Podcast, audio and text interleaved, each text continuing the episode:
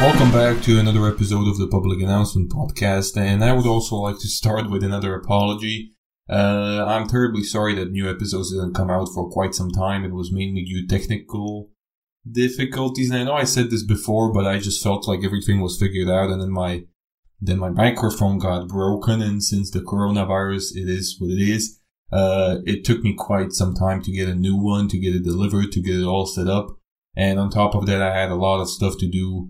In my personal life, there have been a lot of stuff that I needed to finish, and I didn't really have the time to write down the episode to get some new ideas.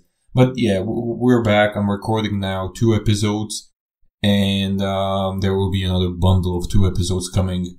I'm pretty certain tomorrow, and then we'll just jump to the normal program. I think I'm still missing 1 English episode, so we'll do that. Together with the Slovak episode on Monday. And, then all the episodes will be recorded and everything will be fine. So today we're going to be talking about a topic I wanted to talk about quite some time ago. But yeah, as I said, I didn't quite find the time to do so. So the topic we are going to be discussing today is art. And yeah, we're going to get a bit artsy-martsy. And we're going to be talking about mainly the bastardization of art, or destroying of art, or you could call it like that. It's not going to be about destroying art like, smashing a statue or something. It's going to be a concept to a certain extent that I decided that it would be maybe nice to analyze, maybe nice to talk about. Yeah. So let's get right into the topic. So first of all, I think it would be quite important to define what art is before we start talking about it. So in my opinion, at least, art is certain expression of the author's opinion or some kind of emotional state that the author feels like being in, right?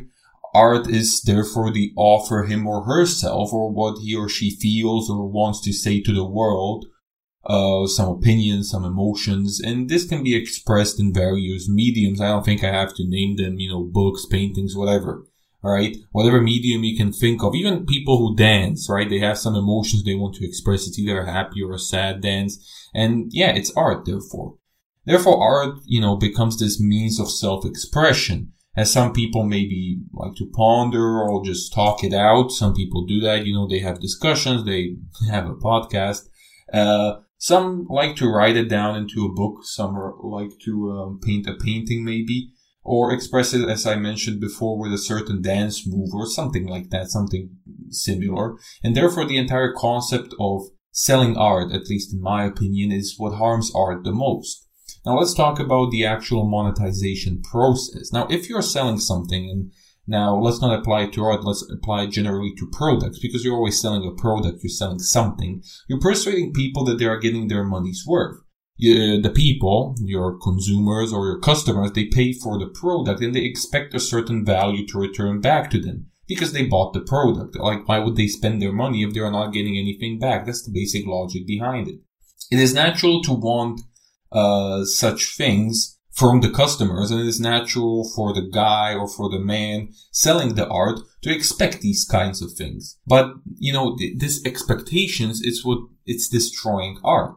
Now, if you are buying art, okay, and let's talk on a simple example of book. If you're buying a book, you're hoping that the book has some value for you or for the friend you're buying the book, and you're hoping to get something out of it.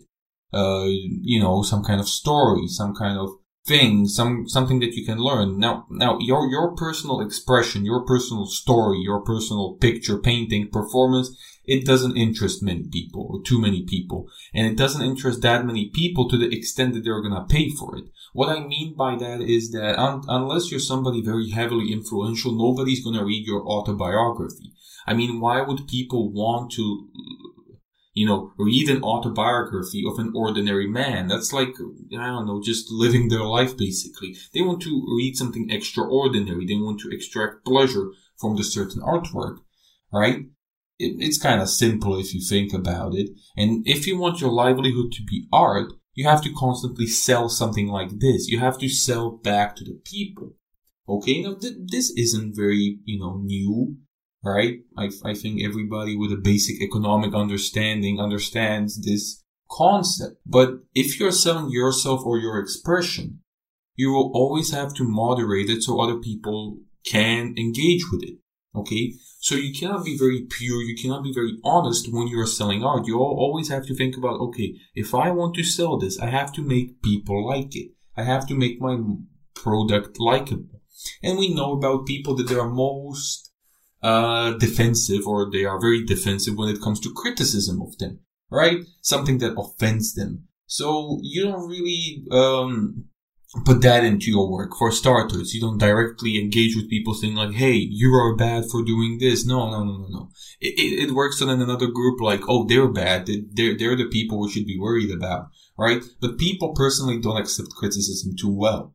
So you will have to find moderation in this. As a reverse effect, right, what this happens is that your artwork, which is supposed to bring some satisfaction to the customer, is viewed through these lenses. So even if their work has some revolutionary potential, the customer is not going to accept that revolutionary potential because that is not the reason he bought the book.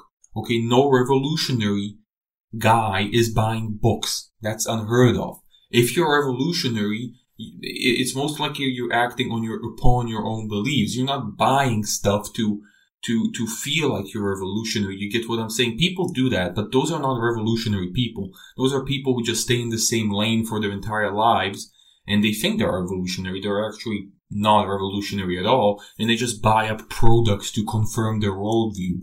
Like these very heavy Trump supporters, like Trump shits out a new book and, oh boy, we have to instantly buy because all hail Trump. I'm not going against Trump or anything. I'm just saying, you know, I think that if Bernie Sanders would publish books, maybe he has, maybe he's smart enough to do so, people would just buy up the entire stock without even thinking what value does it have, right? Because they want to confirm, oh yeah, Bernie, I read Bernie's book. He's certainly going to say some points which I agree with. That is not art. That is not revolutionary art.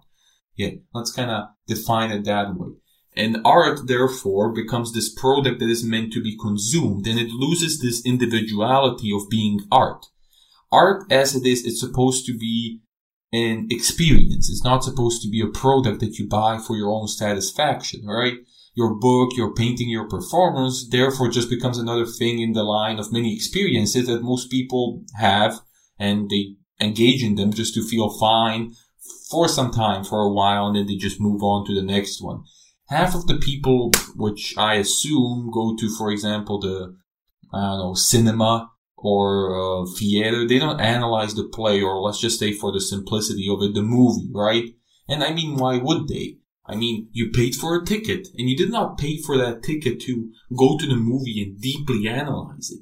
You paid for the ticket to enjoy the movie, to have some time off, to do a different activity. You're not paid to criticize the movie. You're not paid to think about the movie. And people have to think about it in terms of art also, right? People are not paid to engage with your book fully. And they definitely did not pay their hard-earned money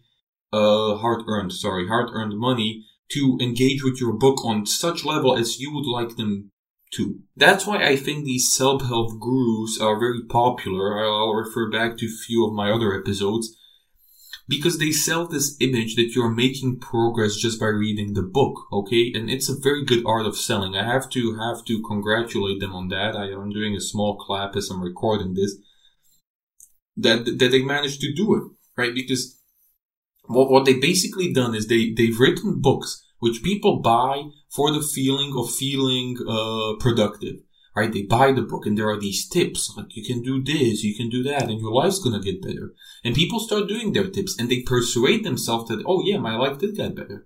Oh, all thanks to that guy. And that guy in a year or two shits out another book, and people are just too eager to buy it. They buy it again, the same cycle. Their life doesn't really improve, you know, they might, I don't know, clean their room and take cold showers, but on the grand scheme of things, in the big picture, their life doesn't improve. They might feel better about themselves, but to say that their situation has improved is kind of an overstatement.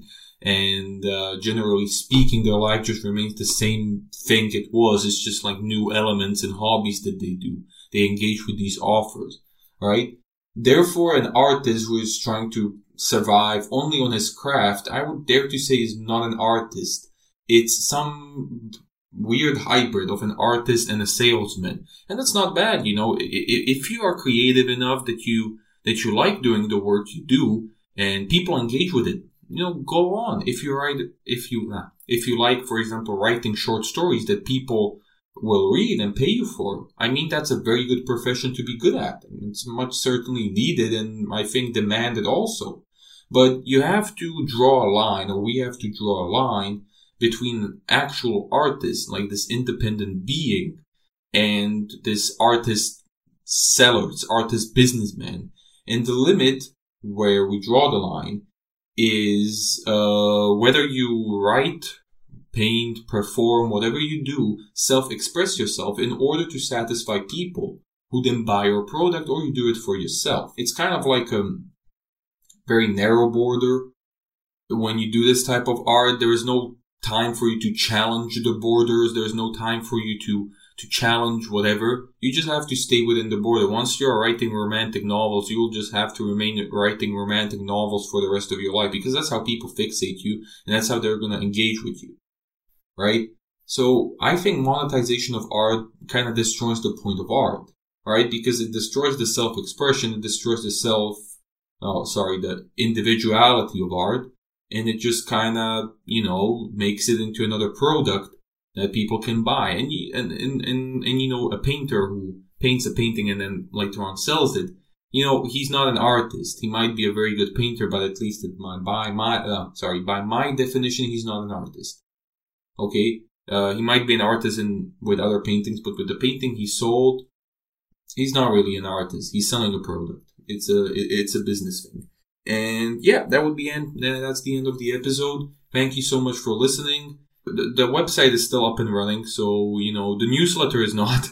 I kind of forgot about that, but you know we're gonna get back on track soon, so the newsletter will start coming out also. But it's free, you know. For now, let's just say that there was a newsletter and there is going to be a newsletter once I revive my email services.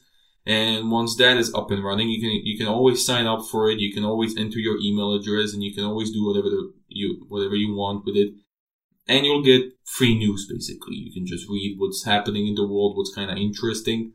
And yeah, that's it. Thank you for your attention. Thank you for listening, and see you around.